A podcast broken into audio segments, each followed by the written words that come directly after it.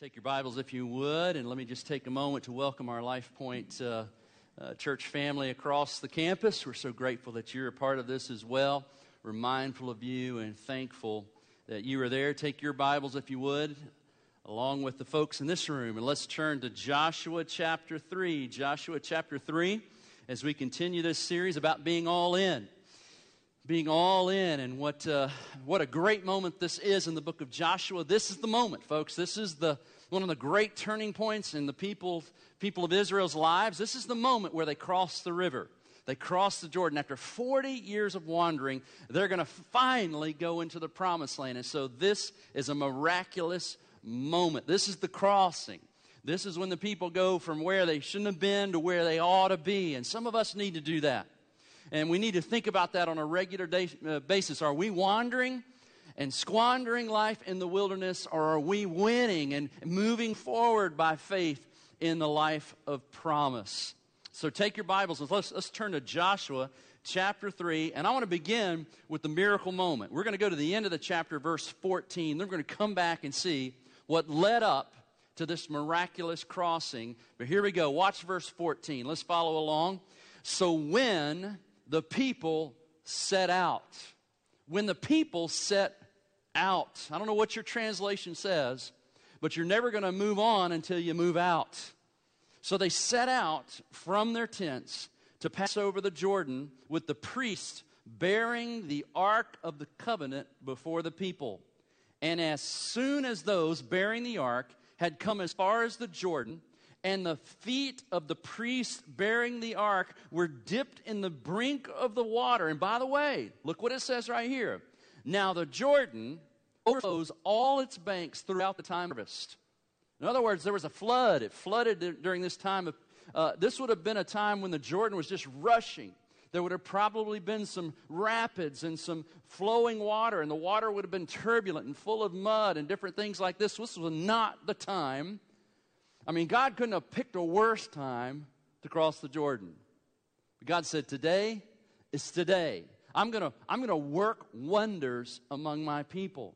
So, as soon as the priests that were carrying the Ark of the Covenant stuck their feet, they had to touch their feet in the water. As soon as that happened, look what happened. Verse 16 The waters coming down from above stood and rose up in a heap very far away at Adam the city that was beside Zarethan, and those flowing down toward the sea of the Arabah, the Salt Sea, the Dead Sea as we know it, were completely cut off, and the people passed over opposite of Jericho.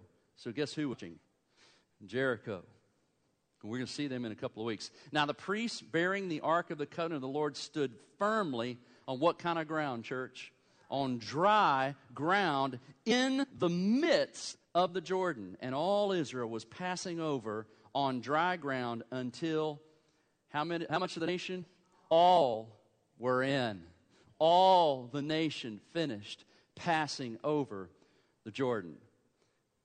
I can't wait to see this when I get to heaven. What that must have looked like. What a day.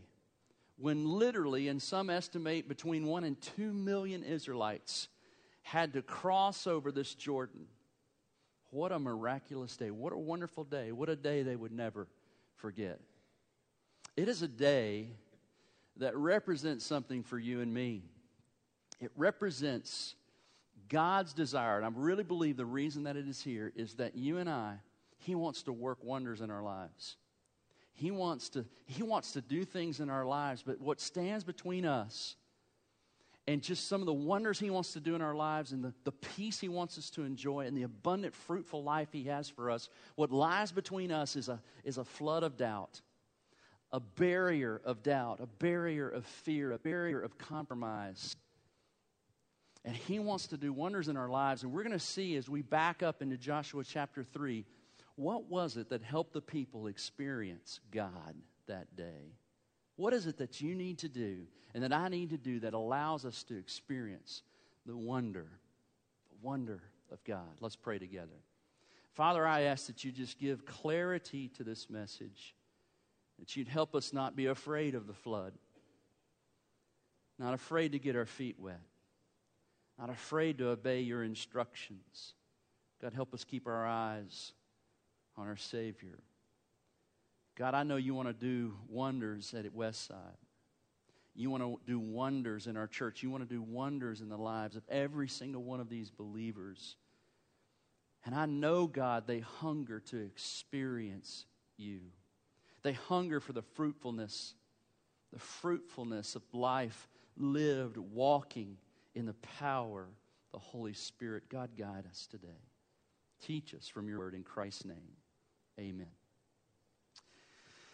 When I was pastoring up in Atlanta, right after Katrina hit, which was probably the last time we had a massive uh, flooding like this. And it wasn't probably a week or two after Katrina and all the disaster happened that a, a small congregation showed up in my church of about 30 or 40 African American folks.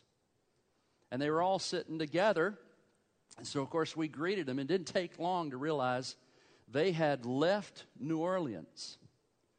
All of their homes had been washed away.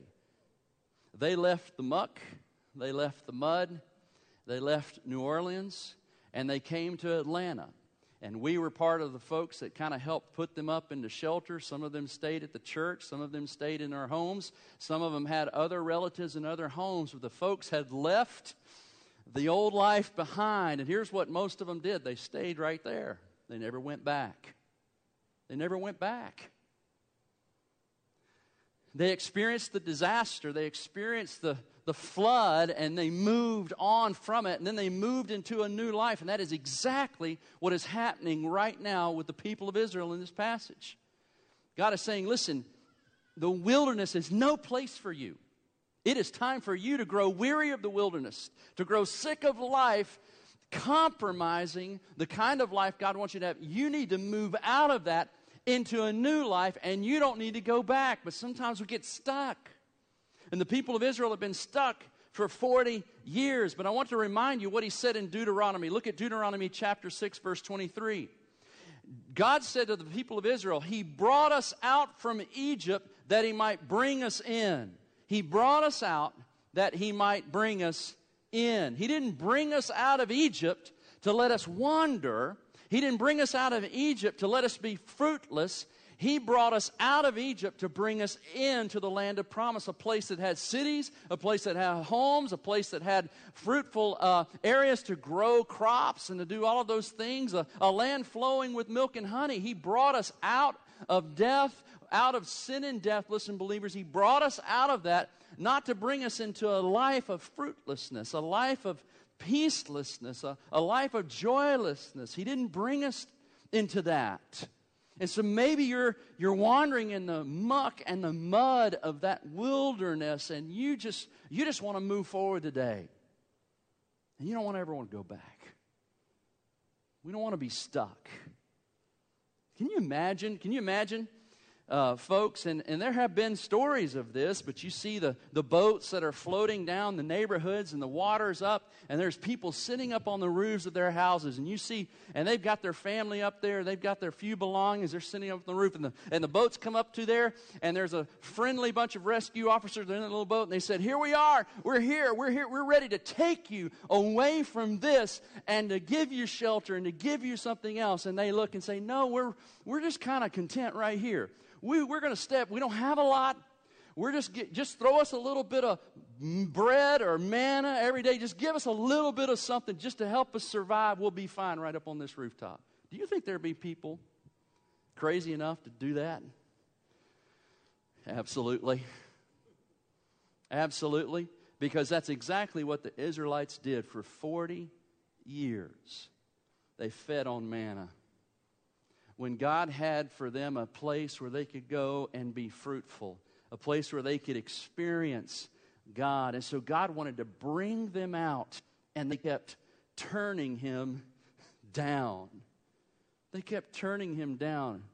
In Numbers chapter 14, let me read to you kind of the original. Back when they had just come out of Egypt and they sent in the spies, here's the response. The spies came back Ten of them said, Oh, it's a little scary over there. They got a lot of giants, they got a lot of problems. Two of them, Caleb and Joshua, said, No, let's go. Let's go. It's looking good. If God is with us, who can be against us? And they're saying, Let's go. And these folks said, No, no, we're kind of content right up here on the rooftop. We're kind of content here in the mud and the muck of the wilderness. We know it's nice over there, but we, we, wanna, we don't like this. And listen to what it says in November, no, Numbers, November, Numbers 14. All the congregation raised a loud cry. The people wept that night. And all the people of Israel grumbled against Moses and Aaron. The whole congregation said to them, Would that we had died in the land of Egypt, or would that we had died in this wilderness. Why is the Lord bringing us into this land? To fall by the sword, our wives and our little ones will become prey. Would it not be better for us to go back to Egypt, and they said to one another, Let us choose a different leader. Let's get rid of Moses and go back to Egypt. And the spies, the two good spies, came in and said, No, no, no, let's follow Moses. Let's go into the let's go into the promised land. We can do it. And they said, Oh, by the way, let's all get stones and shut these two guys up. No, thank you. We're going to sit right here in the flood. We'll make it somehow for 40 years. What changed in Joshua chapter 3? What changed where God's people finally moved from the wilderness of disbelief into the promised land of fruitfulness? Well, I tell you what changed. Let's look at verse 1. Then Joshua rose early in the morning and they set out from Shittim. They set out. They decided it was time to move out. Now, what, what kind of led to that? Well, here's what, here's what I believe finally happened Moses died. A couple of messages ago, we talked about the fact that sometimes things have to die before we can move on. They had been become uh, dependent upon Moses. And now Moses had died. They had had the funeral for Moses for 30, 30 years. But I, I think basically they finally got sick and tired of being sick and tired. Have you ever gotten to that point? Have you ever grown weary of the wilderness? Have you ever gotten to the point and said, All right, I can't button my coat anymore? It's over. I am sick and tired of not being able to wear my clothes. I am going to exercise. I'm going to cut my food down. See, I can still button my coat, so I'm not there. But, but anyway, uh, they finally got sick and tired of being sick. They said, Why? All right, we've had enough. 40 years of this, of wandering in the wilderness, of facing all of these folks. Let's go. And so maybe you just need to take a, take a long look today and say, you know, I'm just, I'm, I'm sick of my life the way it is. I'm tired of the tents that I've been living in of compromise. I'm not ever fully committed to God. I'm not ever fully engaged with God. I'm sort of half hearted about everything in my life. I don't really, I'm not selling out to Christ. And the pastor's been preaching about going all in. Well, I'm not all in. I'm half in, if I'm even half in. You finally come to the point and just say, I am not getting anywhere. I'm going around in circles and I don't want to die this way. So you just got to grow weary of the wilderness. Where you go up to Joshua, say, Joshua, just find me a spot. Let's get across this river. Let's go. Joshua gets up and they set out. They broke camp. Some of you need to break camp with the world. If you don't break camp and pull up the tent pegs, you're never moving forward. So they grew weary. They grew weary of the wilderness. God will do wonders. But you got to grow weary of apathy, compromise, of wishy washiness, of sin. So they grew weary. But there's another reason that I believe they set out. Unlike the first time the spies came back, at the end of chapter 2, two spies came back from Jericho. They came back from the promised land. They had gone over, and I'm going to preach that sermon on a Sunday night about Rahab.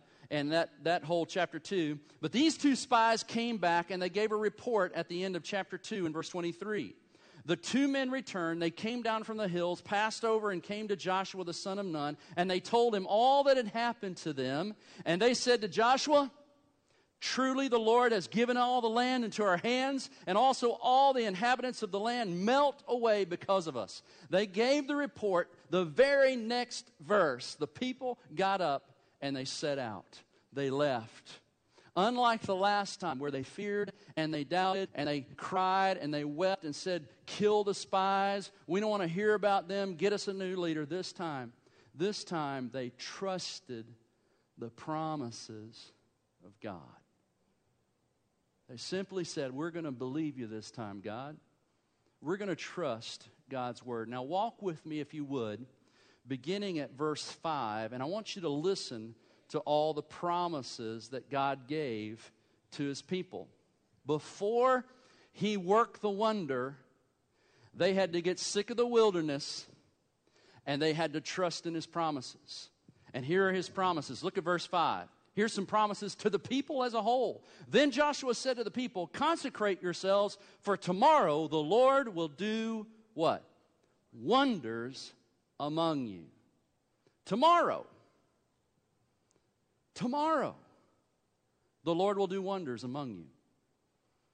You're going to have to trust me with tomorrow. You're going to have to decide to believe me with your tomorrow. So they pulled up their tent pegs. They packed up their belongings. They said, goodbye to the wilderness and they said, Joshua, tell us to do. They were trusting the promises. God said, I'm going to work wonders, but it's going to be tomorrow, and you're going to have to trust me. Listen to what Joshua said to the priests Priests, take up the ark of the covenant and pass on before the people. So they took up the ark of the covenant and went before the people. Now, in the book of Genesis, we had another flood and we had another ark, right? Anytime you see these floods, you see these arks. This ark's a little bit different. The ark in Genesis was a big wooden boat, and it saved the eight folks that decided to believe the preaching of God's word, and they came onto the ark, and they were saved through the judgment flood. This time, the ark is that golden box that had wandered with them, had, had led them in that time in the wilderness. And it was the gold box that contained the fragments of the law of Moses and some of the manna. It contained, it contained the law, and it also was stained with blood because it was the place that they took that annual sacrifice. The blood offering was put on that mercy seat. It was considered the very throne of God. And there's several sermons in the significance of the ark. But what you need to know this was the presence and power and law of God, and the ark of the covenant. They were going to follow this ark all the way through. But uh, Joshua said to the priests, Take that ark. It's an ark of promise. That's what the word covenant meant. And so they knew when they saw the ark that God's was going with his promises and with his law and with his power. Look at verse 7. Here's God's word to Joshua. Even Joshua had a promise. I mean, God is so faithful. I mean, He gives everybody promises. You and I have the promises of His Word. And He even comes to Joshua and He says, Joshua, I want to make you a promise. Today, I will begin to exalt you in the sight of all Israel, that they may know that as I was with Moses, so I will be with you. He made Joshua a promise. Joshua, now, if I'd been Joshua, you know what I'd been saying that morning? Where is Moses when I need him? Where is that rod of Moses? I mean, they couldn't even find Moses' body. You know why? I don't think, I don't think God let them even find Moses' body because they'd have probably put it in the river. I mean, they would have worshiped that. It would have become a relic. It would have become another thing that they stuck in a box and said, oh, We're going to trust this. And God said, No, you're going to have to move on. You've got to die to your past. You've got to move on in faith. And He says, Joshua, trust me with tomorrow. Step into the river. Thirdly, he, gave, he made another promise to the priests. Can you imagine? I wish I had some pictures of that flood water but you're one of the priests and you've got a hold of one of the stays, one of the things of the, and you're walking up to a rushing, a rushing whitewater, uh, torrential river, and you're coming up towards it, and you're looking at your friends, and you're getting up there, and you're thinking, Am I going to do it? And he's looking at you. Are you going to do it? And you're looking at him. Are you going to do it? Somebody had to trust God that day. Somebody. So those priests trusted the promise. I promise you, I'm going to split those waters, but I'm not going to do it till you trust my promises. I'm not going to do it until you get your feet wet, until you stick your foot in that water. You know how we are? We'll sit back in the wilderness in the world and we'll say, All right, you divide the water. You stop it. You make a big open way for me to go. Make sure not much cost to it. Then I'll break camp and pull up my tent pegs. That's when we break loose. God said, No. If you want to see my wonders in your life, you're going to have to trust my promises. And you're going to have to act on them. And so they did. They did, and sure enough, the water split.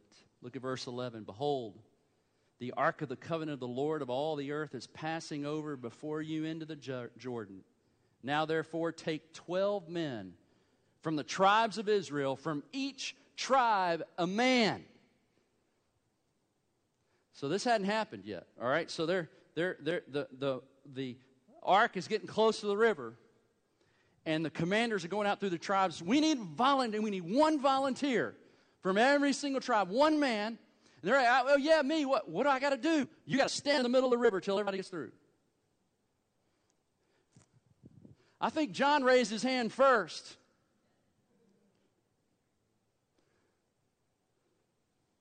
I need one man from every tribe who will stand. And what you're going to do is you're going to grab a stone. Where do you want me to grab a rock? from the dry bed in the middle of the river. I can't wait to talk about this next week. You grab a rock. They trusted the promise. They trusted the promise. Verse 13 says, And when the soles of the feet of the priests bearing the ark of the Lord, the Lord of the earth shall rest in the waters of the Jordan, the waters of the Jordan shall be cut off from flowing, and the waters coming down from above shall stand in one heap. So God is saying this. It's what He's saying to me. I think this is the lesson of Joshua chapter 3. If you will move out by faith, move out of what you hate sin, compromise, fruitlessness, peacelessness. Are you tired of that? If you will move out of that, trusting His promise, in a desire to move on into obedience, obedience and fruitfulness in the kind of life God wants you to live. If you will move out with a desire to move on, God promises this. I'll be, I'll be with you every step of the way as you move through what you fear the most, as you move through what frightens you, as you move through what is going to be difficult and hard, as you move through. If you want to move out so you can move on, God promises to help you move through. The third thing Look at verse 5. Verse 5 says this Then Joshua said to the people, Okay, before we can go, and you want to see God work wonders, you're going to have to consecrate yourselves. Anybody use consecrate in a sentence this week? Not a common word. Hey, did you consecrate yourself before you? We don't use that very often, but it's a powerful, powerful word. It, mean, it means to cleanse yourself. cleanse yourself. In the Bible, this imagery, it's, it's of washing one's body, changing clothes. So he says, I want you to go back to your tents before we go into the promised land. I want you to take a bath. And I want you to change the dirty clothes. In fact, why don't you just burn them? Throw them in the garbage. You are starting a new life. To consecrate themselves was to basically die to the life of the wilderness, wash the wilderness ways off, the stench of the wilderness, the stench of compromise and sin, to just wash that away. And you know, I just picture this. I was just thinking about this. Where are a million people going to wash or take a bath before they can cross the Jordan? I only answer I can figure out is probably they had to go down to the Jordan. And so here they are. They've been told, you're going to cross this, and it's just this torrent, and they're in there, and God's saying, take a bath in this. Just wash yourself off, get clean. We're going to baptize you that way, and then we're going to baptize you tomorrow. You're going to walk in and through the waters, and you're going to come out a, a new person. You ever wondered why we make a big deal about immersion? Dunking? Because when we see the picture of that in Scripture, as we see them going through the Red Sea, through the Jordan, it is just a beautiful picture of being consecrated, washing off the old life and putting on new clothes and walking into a newness of life. And, and, and you do that when you become a believer, but we need to do that regularly as a, uh, uh, as a believer, when we get the, the stain of the world and the stench of the wilderness on us, and we start compromising in our Christian walk, and we get involved in sins, we need to, we need to just uh, consecrate, sanctify ourselves, and wash that off. Let me give you some New Testament scriptures for this, okay? Here's some New Testament scriptures Second Corinthians 6, verse 14. Follow with me real quickly. Second Corinthians 6, verse 14. Here's one example. Just out of the Second Paul is talking to believers. These are Christians. He says, Do not be unequally yoked with unbelievers, for what partnership has righteousness with lawlessness? What fellowship has light with darkness? What accord has Christ with Belial? What portion does a believer share with an unbeliever? What agreement has the temple of God with idols? For we are the temple of the living God. As God said, I will make my dwelling among them and walk among them. I will be their God, they shall be my people. Go out from their midst, be separate from them, says the Lord. Touch no unclean thing. Then I will welcome you. I will be a father to you, and you shall be sons and daughters to me, says the Lord God Almighty. You catch what Paul's doing? He's quoting the Old Testament, encouraging these Corinthian believers to uh, consecrate and sanctify themselves. Look at verse 1 of chapter 7. Since we have these what? Promises, beloved, let us do what? Cleanse ourselves from every defilement of body and spirit, bringing holiness to completion in the fear of God. I'm here to tell you. I'm here to tell you. Maybe one of the reasons you're not experiencing God's wonders in your life, God's peace in your life, is you will not wash off the sin. You will not walk away from the sin and the defilement that is in your life. You need to take a long, hard look like these people in Israel did. Before I can enter into that promised fruitfulness, that abundant life, I've got to be willing to cast off these garments of compromise, these garments of sin, confess that sin for, for, for, to God, receive the cleansing and forgiveness of that sin, which He is faithful to do. But you've got to, you've got to do that. Picture of the people coming out of Egypt into the wilderness is a picture of our redemption, where we go from lost to saved. How did they get out of Egypt?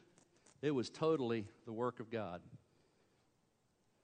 Basically, they just killed an innocent lamb and put the blood it was all grace, it was all blood, it was a sacrifice. And then they just followed Moses out. You and I can do nothing to be saved. We can only trust in the blood of Christ. We are saved by grace through faith. Now, though, we were brought out to be brought in to a new life. And sometimes, if we're not careful, if we, if we get out and we're saved and we get out in there and we start to compromise and get defiled by sin, we get stuck, stuck in the wilderness. And now God's, listen, I've saved you, but now it's your turn. You've got to confess that sin and sanctify yourselves. Look at verse 1 again.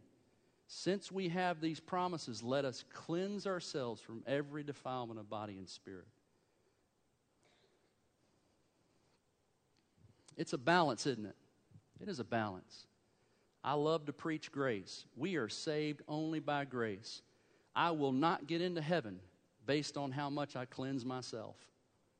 I will only go to heaven based on the cleansing of His blood by His grace through my faith in Him. But I'm here to tell you, I can miss out on a life of fruitfulness, miss out on a life of joyfulness and peacefulness and impact because I choose to live in the mud and the muck of this world rather than to move on by faith setting aside the world, setting aside my flesh, dying to myself, dying to my flesh, and following my Yeshua, following my Jesus into that kind of life.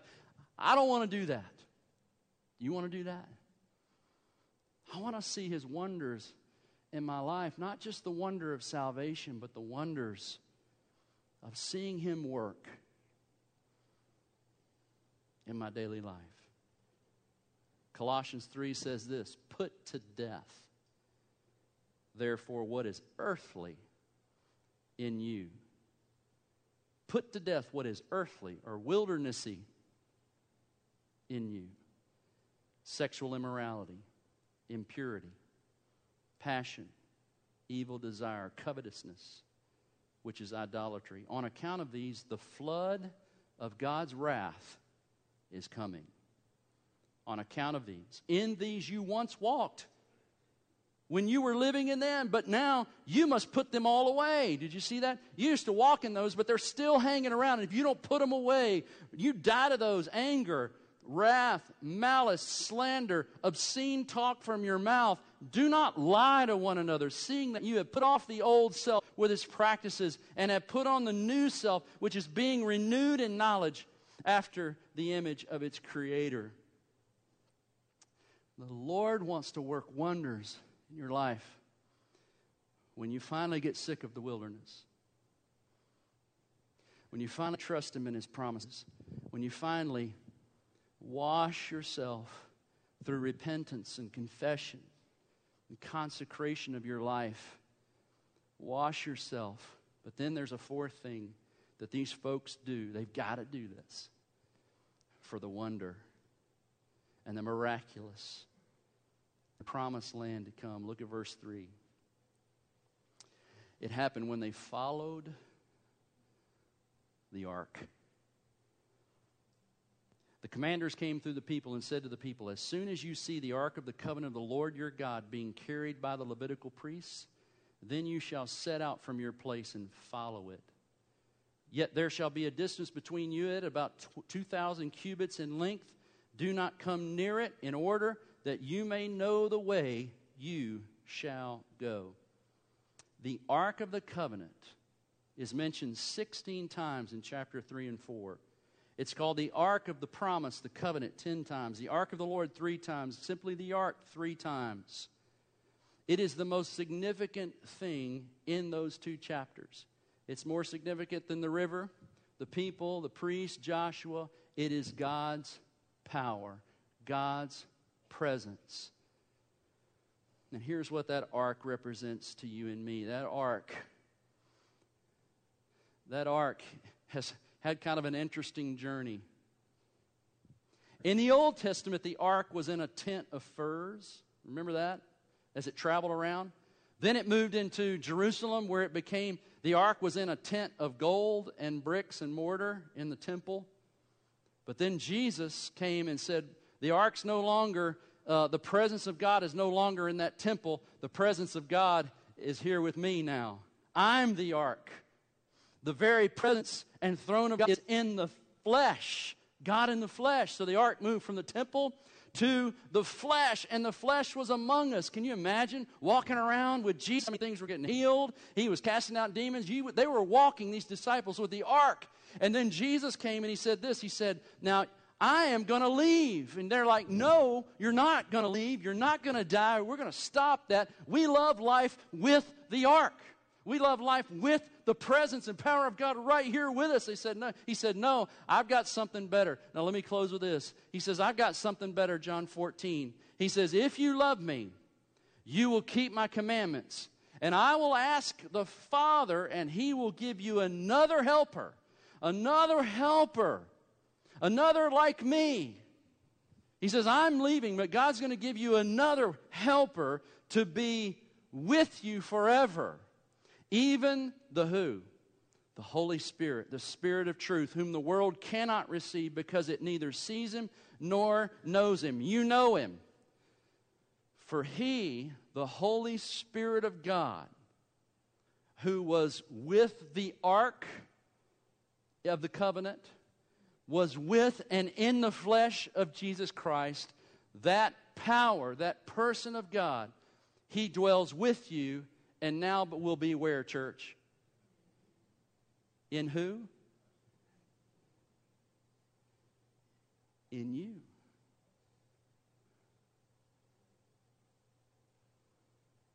In you.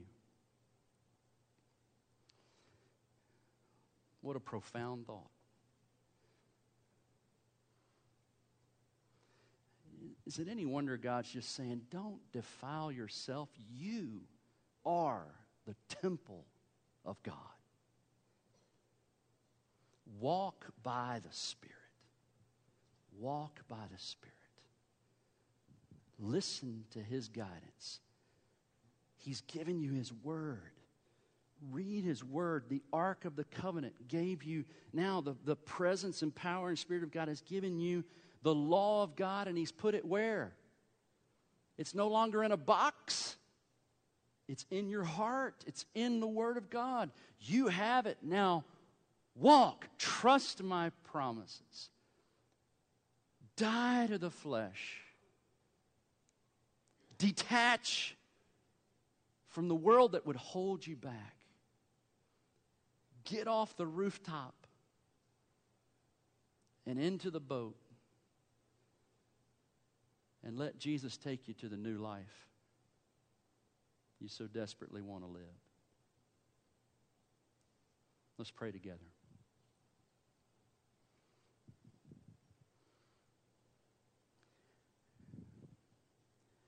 With every head bowed and eyes closed, now is just a time for you to assess where you are. Would you do that just for a moment? Where are you? What side of the Jordan River are you on? Are you refusing to leave a place of comfort and compromise or a place of sin? A place of fleshliness? Are you just saying, God, I don't want out of there? Get your rescue boats away from me. I like where I am. Or are you desperate this morning to move on?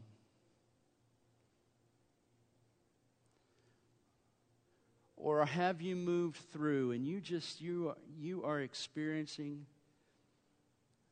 and seeking God every day and you face the same struggles your pastor does. You know, we all battle temptation, we battle struggle each and every day and it's it's just easy and we don't need to li- live under guilt. What we need to do is we need to continually keep our eyes focused on the ark. And the ark is the Lord Jesus. We keep our eyes focused on Jesus, the author and perfecter of our faith. And we, we listen to his word and we follow his word. We look at his example in his scripture and we try to live like him. we just follow our ark and we just trust that He's going to be with us in the river, in the trials, in the troubles. He's going to walk through all of these difficulties with us. He's going to walk ahead of us and He's going to pave the way for us. We've got to trust this. And He's going to be behind us, making sure we're not caught off guard. He surrounds us. He surrounds us. Maybe today is just a day where you just thank Jesus for his goodness to you and you rejoice in that and you claim that and you thank him for the wonders of your life.